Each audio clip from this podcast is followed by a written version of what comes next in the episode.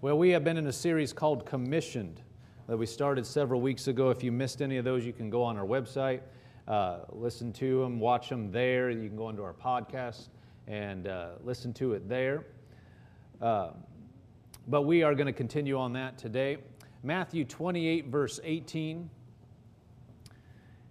28, verse 18, it says, And Jesus came and spoke to them, saying, All authority has been given to me in heaven and on earth.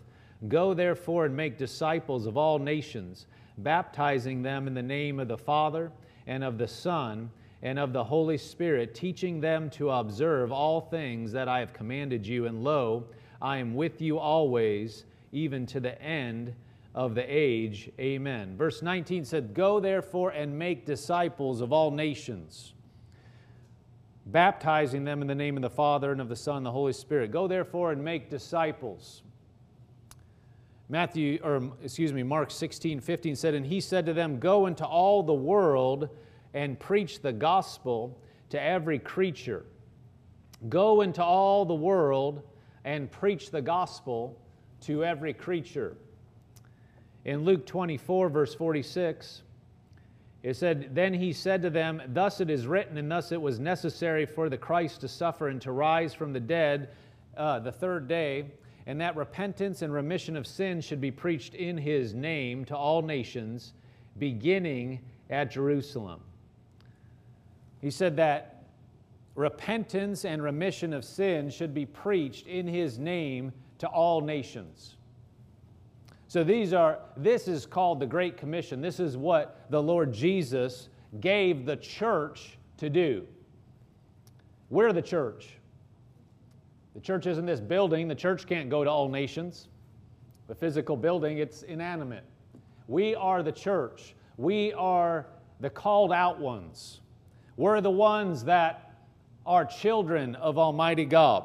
And He gave us a commission to go into all the world and to do something, to preach. That means to declare, that means to share what God has done for humanity. We call this the Great Commission. You can see clearly that's what this is. Uh, the, the definition of commission, several definitions. Uh, one is a formal written warrant granting the power to perform various acts or duties. Well, do we have something written? Yes, we have the Word of God. We're reading the Word of God. He has commissioned us to do these things. It's an authorization or command to act in a prescribed manner or to perform prescribed acts. Well, didn't he just tell us what to do? Y'all hear? Amen? Amen? He told us what our job is. It's authority to act for, on behalf of, or in place of another. Well, we are the body of Christ. We are children of God. We are acting on behalf of the Lord Jesus Christ. He's the head of the church. We are Christians, which means little Christ. He's the Messiah. We're following after him. We're doing the work that he would do if he were here in body. Now, he is at the right hand of the Father. We have the Spirit of God here, and we've been, Christians have been recreated in spirit and commissioned to do His work. That's a high calling. It's also an act of entrusting or giving authority. That's what Jesus did, is give us authority. He entrusted us. Some synonyms are delegate, deputize. You know, in the you know westerns or police shows, somebody would get deputized to do what? To carry out the work that needed to be done. They were given authority to get it done. That's exactly what Jesus did with you and me. He gave us authority.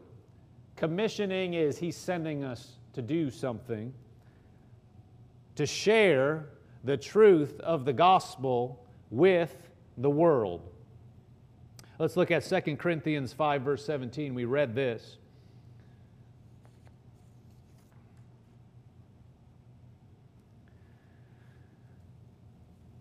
Verse 17 says, Therefore, if anyone is in Christ, he is a new creation. Old things have passed away. Behold, all things have become new. Now, all things are of God, who has reconciled us to himself through Jesus Christ and has given us the ministry of reconciliation. Notice it says, God has reconciled us to himself through Jesus Christ, and he's given us the ministry of reconciliation.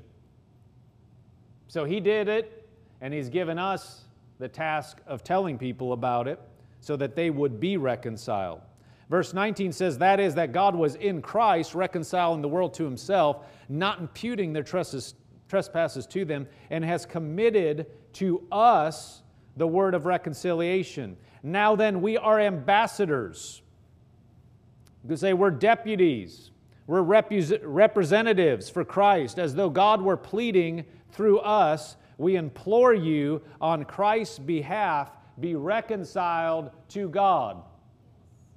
So we are, we are the vessels through which God is pleading with the world to be reconciled to himself. Everybody say, I'm a vessel. I'm God's vessel. He works through me. I'm part of the church. So he's going to work through us. We're conduits through which he's going to reconcile people to himself. In the NLT version, these same pass, or this same passage said, This means that anyone who belongs to Christ has become a new person. The old life is gone, a new life has begun. Verse 18 and all of this is a gift from God who brought us back to Himself through Christ. And God has given us this task of reconciling people to Him. For God was in Christ reconciling the world to Himself, no longer counting people's sins against them. And He gave us this wonderful message of reconciliation so we are Christ's ambassadors. God is making his appeal through us. We speak for Christ when we plead, come back to God. Let's go back to verse 18. I'll read through this a little bit. It says, All of this is a gift from God who brought us back to himself through Christ. God has given us this task of reconciling people to Him. So He's given us this task.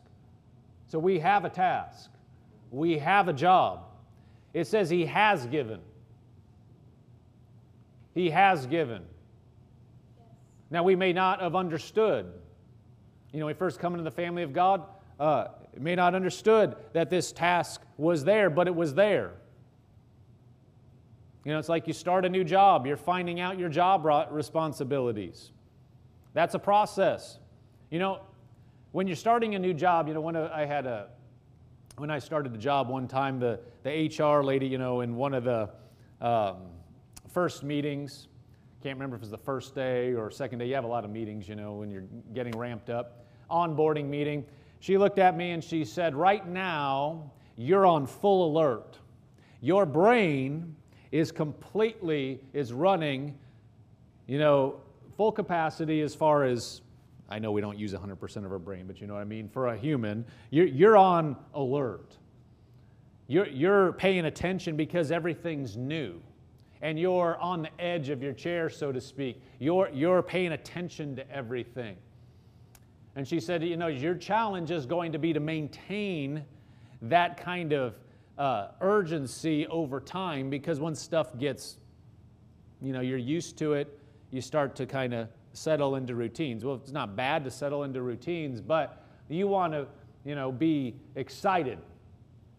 Well, even though you're on full alert, there's still some stuff you miss when you're, you're you know, working a job. You, you, you come up to speed, but little by little, you grasp things. And I remember talking to my manager, you know, about our particular situation. I was working as a software engineer and just talking about, you know, you know, where's your expectation for when you're kind of thinking I'm just cranking full speed, you know. And he was like anywhere from two to six months, you know, because it takes a while to get your head around everything. It's not just, you know, in that kind of what we, what we were doing, it wasn't just you walked in and they told you exactly what to do. You had to start comprehending all the systems that were there enough to add to them and not blow it up. You can, yeah, you can go in there and start writing code and then you're fixing it for the next three years. Nobody wants that. So you got to understand do I do this? Do you have people, you know, get involved and um, help you and review stuff? But it just takes, a, it's a process. So there may be certain things that you were there, you kind of remember them mentioning something like the first week, but you know, three months in, you're like, oh yeah, they, oh, that, that's, that's part of my job. I'm supposed to understand this. But it, you know, you know how something's kind of, it's in your peripheral vision, it's a blur, you kind of vaguely remember, but it's not like, and then it kind of comes through and you're like, oh, oh, uh, oh, you, you, you want me to know this. This isn't, oh, that's my job. It's not, he, oh, he was just helping me to understand that that was something I'm supposed to do. well, that's kind of like this. We may have known and kind of understood, oh, yeah, you know, I'm mean, Great Commission. We, if you've been a Christian, you probably heard it a lot of your life. Go into all the world. But it's kind of like, yeah, that's that evangelist on TV. Yeah, that's that missionary over there. Yeah, that's somebody that's really outgoing, that's there. But what the Bible says is that is our task. So maybe it starts coming to wait, wait a minute. Jesus has given me, given, given me, has given me that. In other words, it's sitting on my desk and I'm like, well, that's somebody. Oh, wait a minute, that's me. oh, oh, you, you, oh, I, I, have, I have something to do with this. Oh, I'm supposed to be doing this. Oh, you gave that to me?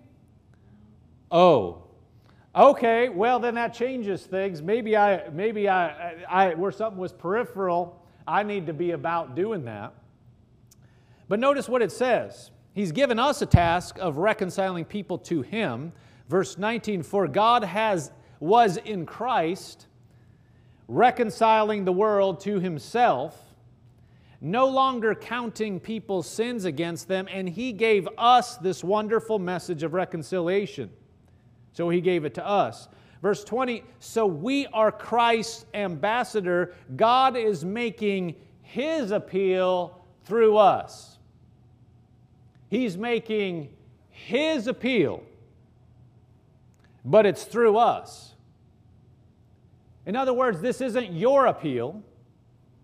This isn't your idea. This isn't your message. He is supposed to be doing it through us, which means we're the conduit. The message didn't change, the task didn't change, but it's just us being the vessel through which He's working. And right now, you and I on this earth and the church as a whole, we're the ones He's working through. 300 years ago, different set of people. Not one of you was around then, and not any of them are around now. Totally different. We may read about some of them, we've heard, but right now, we're the ones fitting this description. It's us. Everybody say this. Say, God is making his appeal. Through me. Through me. me. God is making his appeal through us. We speak for Christ. Notice that. Not speaking for yourself.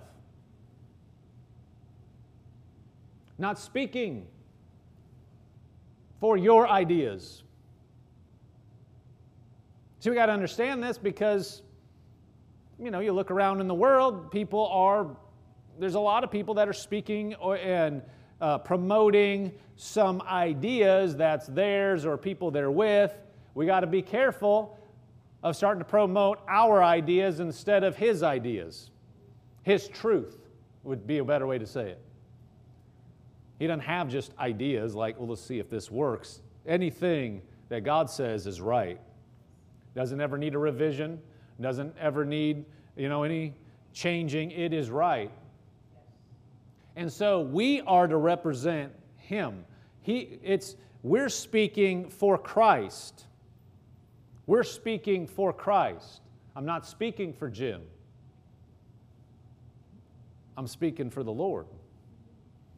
You're not speaking for you. You're not on the earth to speak your idea.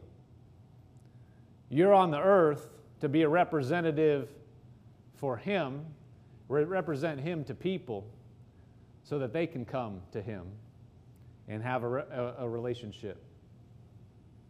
We're the conduit by which God is reconciling people to Himself. Isn't that astounding? God is omniscient, He's all powerful, and He chose to use you and me to get this job done. And there is no more precious uh, fruit and higher priority task than bringing people to Him so that they can know Him, so that they can grow in Him, so that they can be His children. But He doesn't just bring them in automatically, He chose to give that task to people. It says, We speak for Christ when we, when we plead, come back to God. So we are ambassadors for Him. And so we're going to, we're, the message that we have, the way we do it, is going to be the way Jesus would do it because it's His message. And our perspective when it comes to people must be His perspective because it's His message. It's His job that He's given us to do. It's not our take on it. It's got to be based on what He would do and the way He looks at things. And in order to be an ambassador, we're going to have to develop a love for people the way He loves them. The Bible says in 1 John, God is love. So, this task that we have is going to represent, is going to work by love. It is love. What we're actually bringing to people is love the way He would love them if He were here. Because we're in His place. We're commissioned, we're deputized to do what He would do, not to do what we think we want to do. It's to represent Him.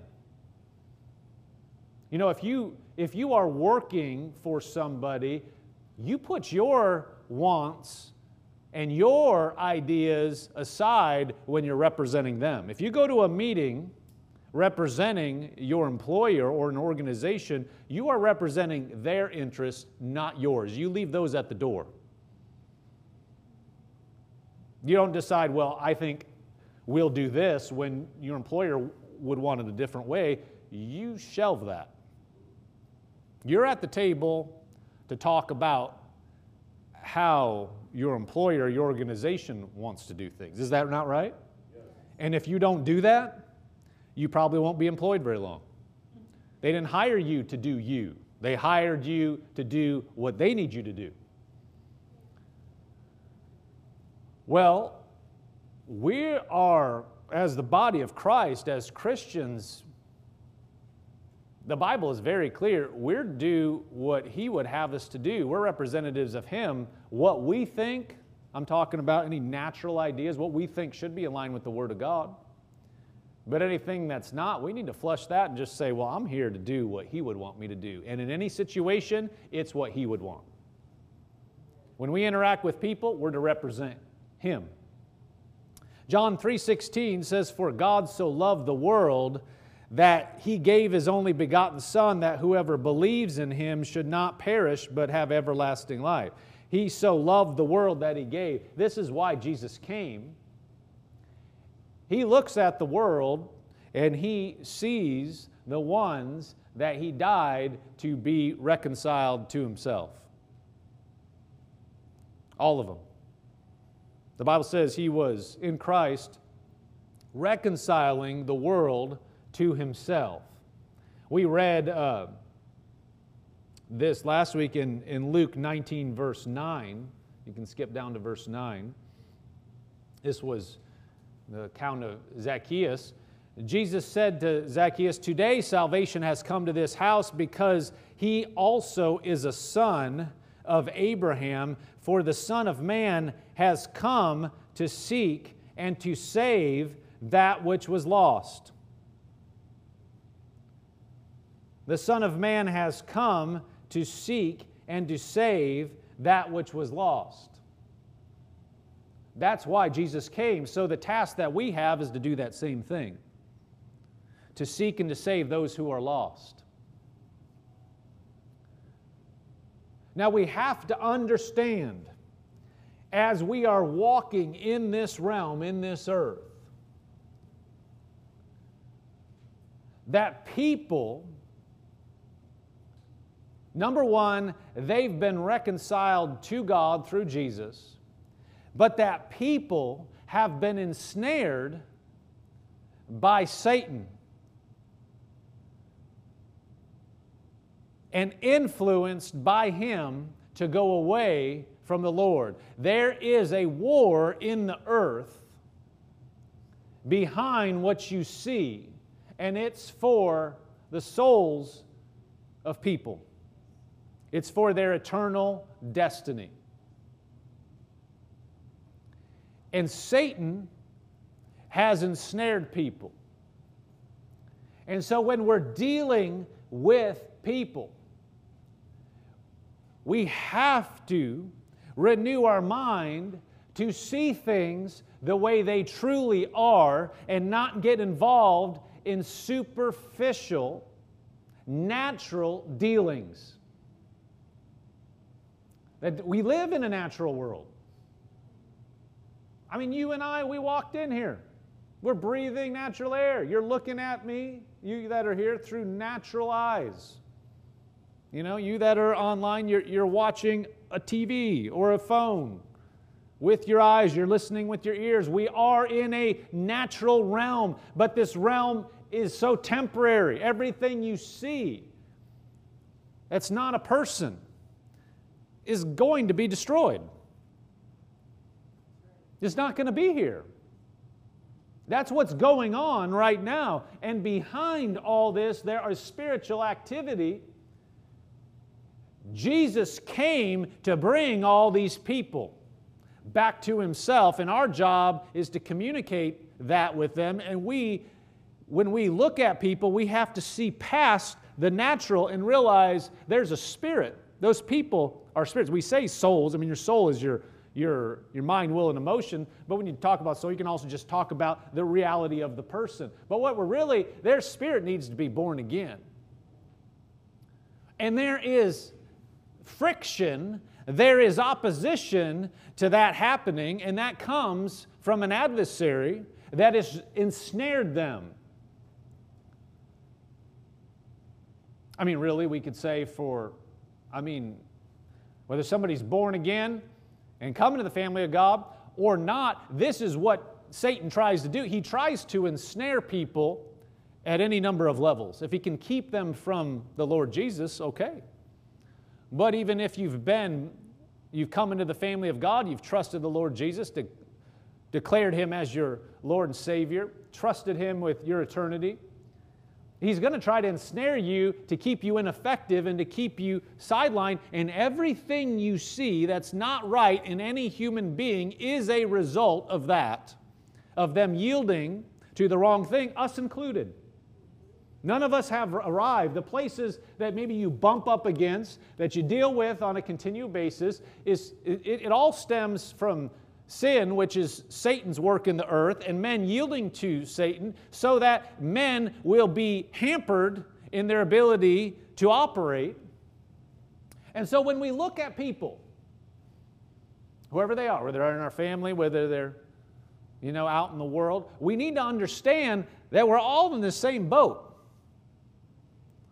Now, we're not all in the same family. That's determined by what you do with the Lord Jesus Christ, but you're all in the same boat and we're all dealing with stuff. And we have to realize that when you're talking with somebody, the ideas and the, the, the, the, language that's coming out, out of their mouth, it was influenced somewhere in their life. It's coming from somewhere, and you can't just take it at face value and go deal with them superficially. You have to realize there's a There's a spiritual reality behind things so that you look past the person and realize they may be talking a certain way. It may be offensive to you. It may try to provoke you, but you have to look past it and say they're ensnared and they need to know God. They need to come to God. That's the primary task.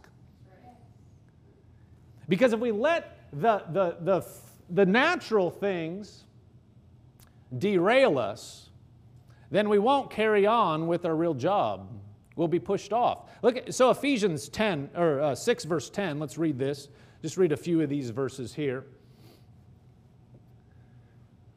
It says, Finally, my brethren, be strong in the Lord and the power of his might. Put on the whole armor of God that you may be able to stand against the wiles of the devil. Verse 12 For we do not wrestle against flesh and blood, but against principalities, against powers, against the rulers of the darkness of this age, against spiritual hosts of wickedness in the heavenly places.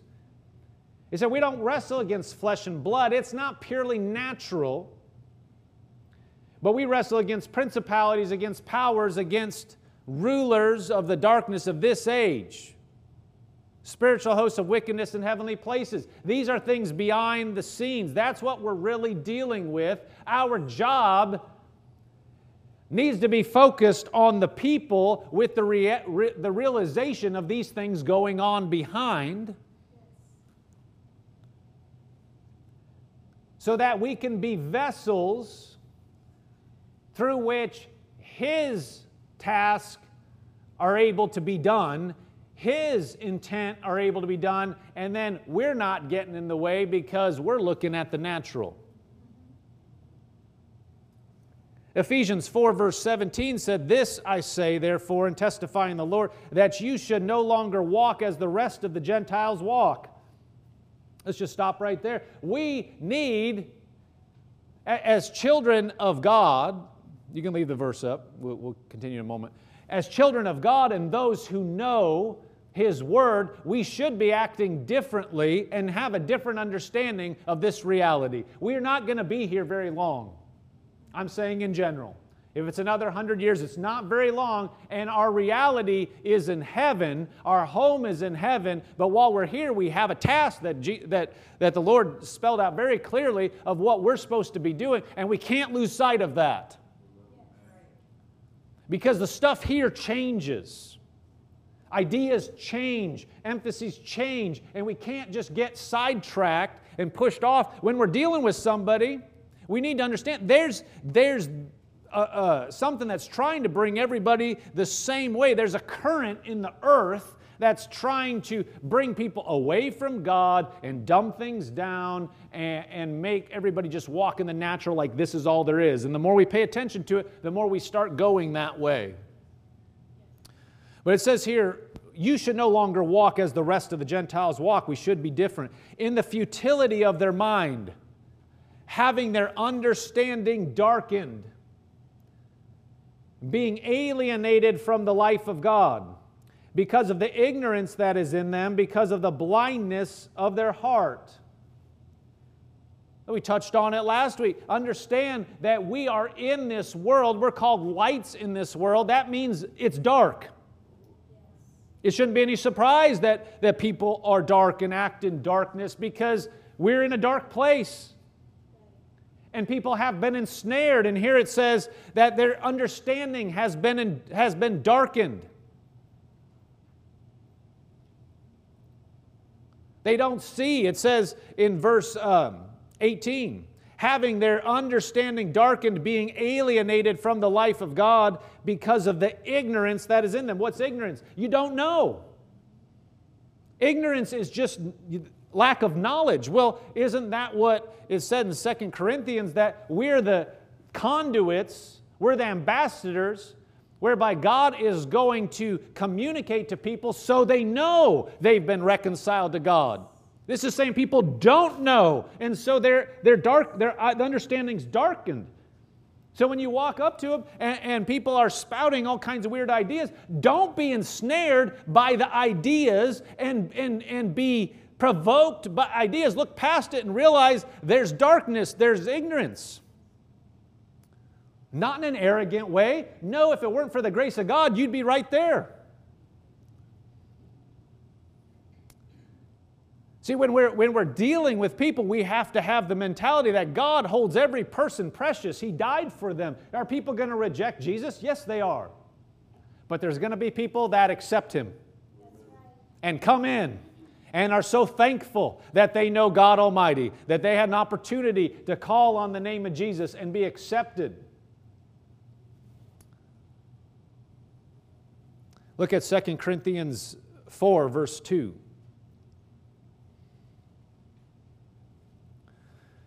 It says, But we have renounced the hidden things of shame, not walking in craftiness, nor handling the word of God deceitfully, but by manifestation of the truth, commending ourselves to every man's conscience in the sight of God. But even if our gospel is veiled, it is veiled to those who are perishing, whose minds the God of this age has blinded, who do not believe lest the light of the gospel of the glory of Christ, who is the image of God, should shine on them. That's the gospel. Is saying that people in this world who are perishing, that the gospel, look at verse 3. Yeah, we'll go into verse 4. Even if our gospel is veiled, what are we supposed to declare? What are we supposed to preach? The gospel. What's that? That people can be reconciled to God. In fact, they are, and they need to receive that reconciliation. That's the gospel. But if the gospel is veiled, what does that mean? The gospel's healed, but here, but there's something hanging down in front of it, something obscuring it. People don't understand, they can't see. And it says that it is veiled to those who are perishing. In other words, they don't see clearly, they don't understand. It's veiled, it's hidden. Verse 4 whose minds the God of this age has blinded. That's the devil. Why are they blinded? Because there's a devil. Because that's what he's doing. He's deceiving. Satan knows the truth. He is so hardened, he knows the truth, yes, he, yet he won't change, and he's going to go about doing what he, he does in spite of the fact he knows Jesus is Lord. He's wicked. And so he deals with people, he knows they've been reconciled, and yet he uses blindness and deception and tantalizing ideas and sidetracks to keep people uh, occupied so that they won't come to the knowledge of the truth. It says, verse 4 whose minds the God of this age has blinded, who do not believe, lest the light of the gospel of the glory of Christ, who is the image of God, should shine on them. They don't believe, they don't see, lest that light, see, the gospel is light. When that light comes to a person's heart, they have a choice. They can act on it, they can choose to believe, or they can reject it.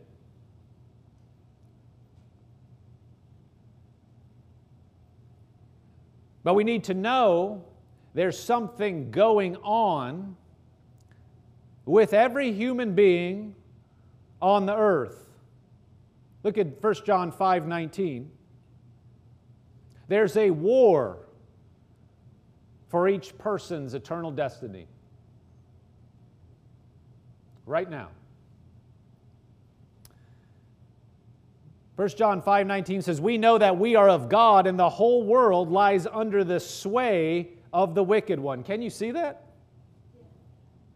In the world we live in, you, you, you know, you hear some ideas and you, you, you think, don't, don't people see past it? No, they don't. You say, who would believe that? People that are blind. I'm not, we're not condescending. We're saying if, you, if, we, if it weren't for the grace of God, the light, we wouldn't see the light. And this is the attitude we need to have. We need to show some humility and come down a few notches instead of, I mean, in some cases, instead of thinking we have the truth and these, you know, other people that are ignorant and why don't they just do such and such and why do these have I- these ideas? Take a, a few steps back and realize we see what's going on. People, there's a war for people and people have been ensnared to believe certain things, and Jesus died for people, and God holds every one of them precious. And our job is to come in and share the word, be a light, so that they, by the grace of God, can escape. Well, what is that? That's Jesus' mission. What did he say? I came to seek and save that which was lost. What's our mission? What's our task? To do what he would do, to do what he set in motion. For God so loved the world that he gave his only begotten Son, that whoever believes on him should not perish but have eternal life. What, what is our job? To make that happen. That's the primary focus.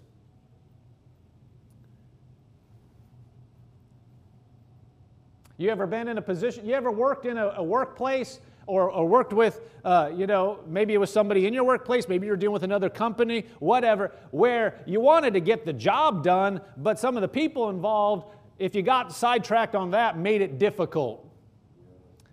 The, you're like, man, we just need to get this done. Why is this taking three weeks? This should take like an hour. But we're dealing with politics, we're dealing with people's agendas. Anybody ever been in that position? You're like, good night. And you're guy, you're like, this, this, this doesn't, this doesn't, this really isn't that big of a job. We're making it. Oh, we got another conference call to talk about that. So you can show that you weren't intimidated by the last thing and to kind of push your political weight around. Or I mean, it's just like, can we just do the job? Well, you're dealing with people. In the earth, our job, the reason why we're still here as Christians is to get Jesus' work done, is to share with people so that they can see the light of the gospel and they have a choice as to whether they're going to act on or not, uh, act on it or not. That is the primary task. And then as people come in, grow them up so that while we're here, they know more and more about God so they can relate to them. But if nobody else was going to come into the kingdom of God, we that are here could just get out of here and we could do that in heaven. It'd be probably much more comfortable, don't you think? We just sit in faith school in heaven and be like, this is awesome. Temperature's perfect. There's no devil, no nothing. Never get tired.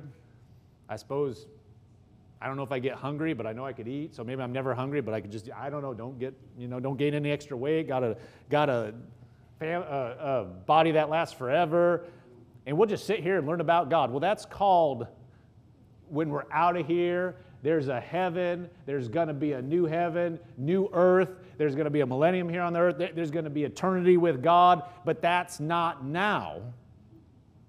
The only reason we're here on the earth is because there's people that haven't come in. That's it. Otherwise, if we're just going to learn about God, let's just go home and do it. Let's just sit before the throne let, let, you know, where, you know, let Jesus teach us. I, that sounds awesome, but that's not where we're at. So, one of the primary tasks is we're supposed to share, we're, we're supposed to be a light to people. We're going to communicate with people, but you deal with the people just like they deal with you. And that can be distracting. You're like, uh, man, I, you know, you want to, you're trying to be a light or whatever, and you can let the people get in your way and be like, man, all, you got to do is receive God. Doesn't take that long, but people will spend their whole life rejecting. Why does that happen? Just like we were talking about with, you know, at an employment. There's stuff that it, it should take a short time, but you deal with people. Well, guess what? Everything we're doing on this earth deals with people. And Satan is in the game for the long term. And it's not all obvious. People, people have uh, been dealing with wrong thinking for generations, and then they're growing up in something and they're dealing with it, and you come across their path and you're trying to share, but they just, there's a blind, there, there's a veil there three feet thick. They can't see anything. Satan's playing the long game. Well, so you got to be led by the Spirit of God. God knows how to get the, the right thing to each person. Now, they ultimately have a choice, but our job is not to get sidetracked with the person going, man, this could just be so easy. Why, why are you on that crazy thing? And you want to just cut through some of it, not in a way of arrogance, but to help somebody. Sometimes you just want to say, just cut through all that. This is the truth. Can you go here? That's, that's not going to happen so many times. You deal with people. Don't let the people part of it get in the way, get in the way of what our task is. God sees each person as somebody that is precious and that who, whom He loves. And Jesus, if He were here, He'd be talking to them a certain way. What's our job? We're going to do it the way Jesus would do it. Not get distracted by the fact that they were rude to us. Not get distracted by, okay, they're spouting that, that idea, okay, and start getting in their face. That's not going to be helpful. Well, I don't like the way you talk, so now I'm going to go off on a side tangent and I'm going to make the, the real task get longer because I'm not focusing on the truth, the reality. We got to under, of, of, you know, of the, the reality of, of what's really going on in situations. We have to see people the way God sees them. We have to see situations in the light of eternity. We have to see relationships in the light of forever and in the light of people's condition spiritually and look past so much of the natural stuff that tends to distract us. Every one of us is in a certain place and we have the same task. It looks different for everybody, but the end goal is the same. And so we need to sometimes just come up and understand the reality of what's going on, take a step back and realize I may have heard truth. Thank God for it. I may have understood some things from the Word. Thank God for it. But people that, you're, that you deal with in certain situations may not, and we have to look at it as they're blinded, not in an arrogant way, not in a condescending way. If it weren't for the grace of God, we'd be in the exact same place. But this is the situation. They don't see how can I cooperate with God to get back that which is so precious? How do I let God work through me? And to see people the way God would see them as an object of love Amen. and an object, uh, something that is so precious that we would lay aside all the superficial, all the natural to get His job done. This is the way Jesus saw people. Look at Luke 15, verse 1. Talked about uh, some of this last time.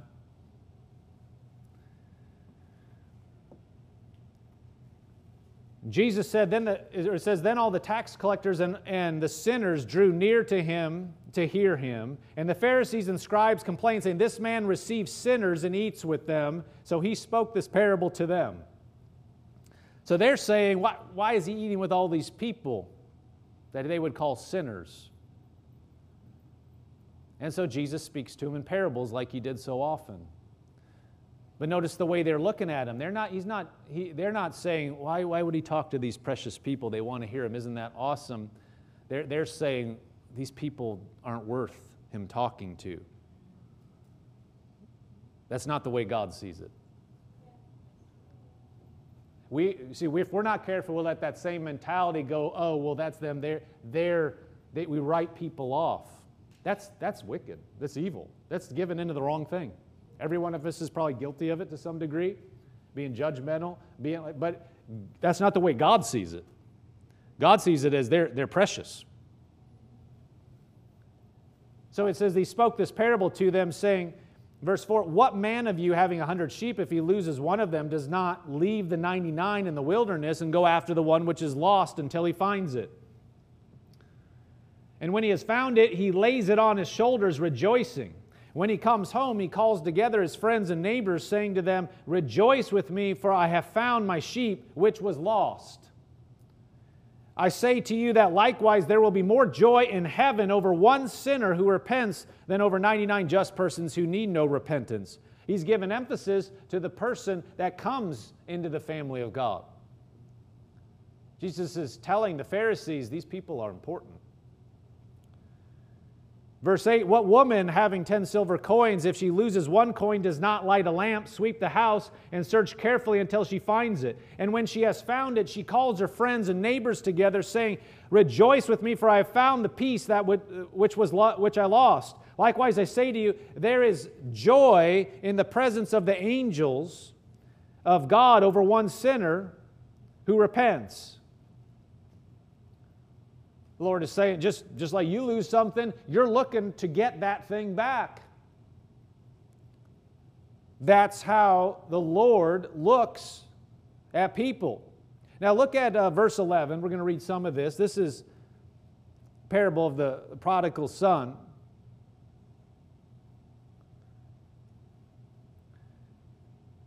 Verse 11 says, Then he said, A certain man had two sons. The younger of them said to his father, Father, give me the portion of goods that falls to me. So he divided to them his livelihood. Not many days after, the younger son gathered all together, journeyed to a far country, and there wasted his possessions with prodigal living. Why would he do that? Well, he doesn't understand. You know, he, he doesn't have wisdom, he doesn't have understanding. You can just look at it and say, Well, that was stupid. Yeah, it was stupid. But why did he do that? It seemed like a good idea to him. He doesn't have right understanding. Does that sound like what we read about people being blinded and there being a veil? Of course, somebody that understands the situation's not going to do this, but that's not the case. Misunderstanding, blinded, ensnared, deceived, which we know from the Bible is going on. So we should say, wait a minute, the person they're deceived. Lord how, how can i how, how can i how can you use me? Maybe a frontal attack's not going to work in this situation you know? You're not going to just lamb blast them. God give me wisdom. How, how do we poke through this? How, how can there be a piercing of light through that veil? How, how what if you were here what would you be doing? How can i work with you? Not look at oh you're that was really stupid say yeah, this devil's mean. What can I do? Lord, what, what, what would my part be? How, how can I work with you? Verse 14 When he had spent all, there arose a severe famine in that land, and he began to be in want. Then he went and joined himself to a citizen of that county or that country, and he sent him into his fields to feed swine. And he would gladly have filled his stomach with the pods uh, that the swine ate, and no one gave him anything. So he's there, and you know, like earthly saying, you know, you made your bed, you lie in it. Well, that's not the way God looks at stuff. If that's the case, every one of us is done. If it's not for the mercy of God, every one of us has missed it. Every one of us has yielded to the wrong thing. This is a picture of somebody that went in the wrong direction. They blew it, and they know they blew it. They're coming to a realization they blew it. They're following something that's not right. They're following stuff that's wrong ideas.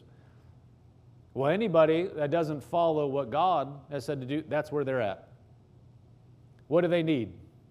Mercy. Well, let's say this what do you need? Mercy. Whether you think you need it or not, you need mercy. I need mercy. What are we conduits of? God's love and His mercy and His grace to the world. Our job is not to be like, well, you messed it up, pal. See, I told you that was stupid. Our job is to like, yeah, I know, in God good and share. You know what other people's biggest problem is? You know, when, when, when people, uh, you know, somebody will look at somebody and go, oh man, I cannot believe they did that. You know what their biggest problem is?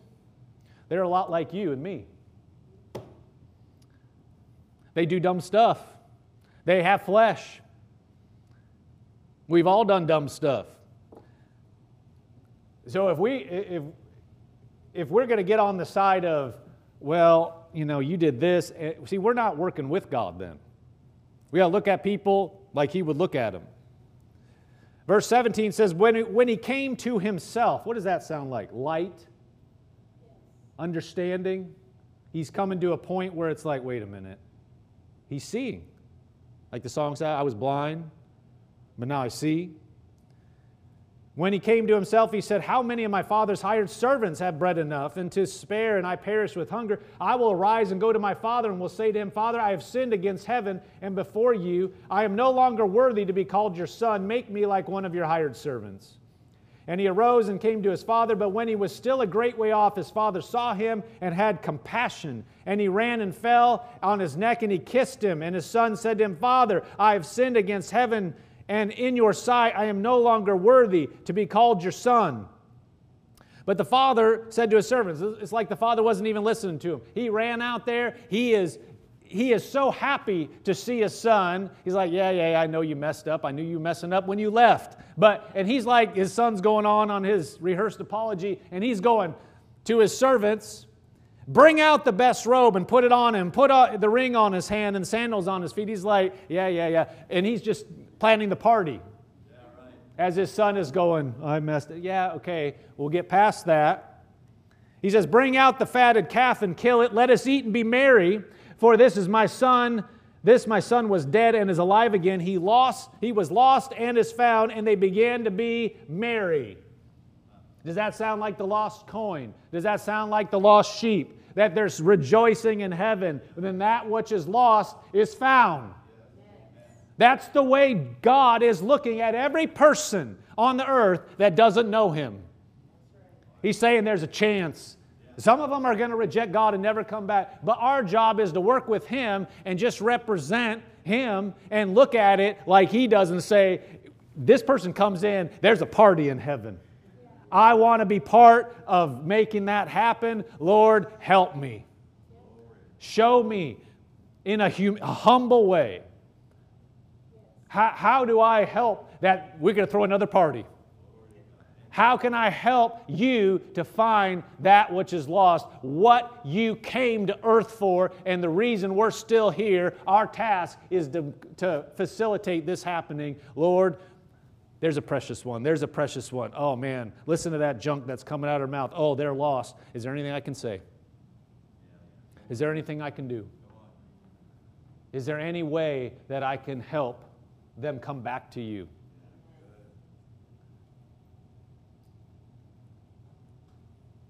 That love, see, what we're talking about is that love of God. It looks past everything that's in the natural, it looks past behaviors. Not talking about condoning things, not talking about agreeing with sin. We're talking about, yeah, we know it's there, but what is really important is their relationship with God. Is there a way I can cut through that nonsense and get to them? and you may have to look past some stuff. Again, you're not condoning it, but you'd be in the presence of it because you're concerned with them. Didn't Jesus do that? They were like, Why are you talking with these people? Because he was concerned about them. Well, I don't want to associate with such and such. Use wisdom, but that's not the way Jesus operated. The people that were asking that question were the people you don't want to be associated with the Pharisees. We don't want to be associated with them. These par- parables were spoken in response to them saying that exact thing. Well, you're going to talk with them, but don't you know? Yeah, he knows. Of course, he knows. He's God Almighty. He knows exactly. He knows exactly. And so we have the Word. And we can say, yep, we see the situation. Well, there's some blindness. Not in a haughty way, but like, Lord, I see what's going on here. If it weren't for your grace, I'd be in the same place. And let that love go through to them. Amen. That's our task. Oh, God is a good God. God is a good God. God is a good God. Look at Romans 5 5. Just we'll close, just leave you with this. It says, Now hope does not disappoint because the love of God has been poured out in our hearts by the Holy Spirit who was given to us. We've been equipped to do this very thing. That love that's necessary to look past everything, that love that God has for people has actually been poured out in us. So we don't have to look out here. We don't got to work it up. We don't got to drum up something intellectually. We just have to flip a switch and let that flow be a conduit for what God put us here for. Say, Lord, I'm here. Help me. That love's there to flow to them so that He can minister to them. We're to do His work, we're to do what He want to do. Our job is just to be the conduit. And we have it. We have it. Amen.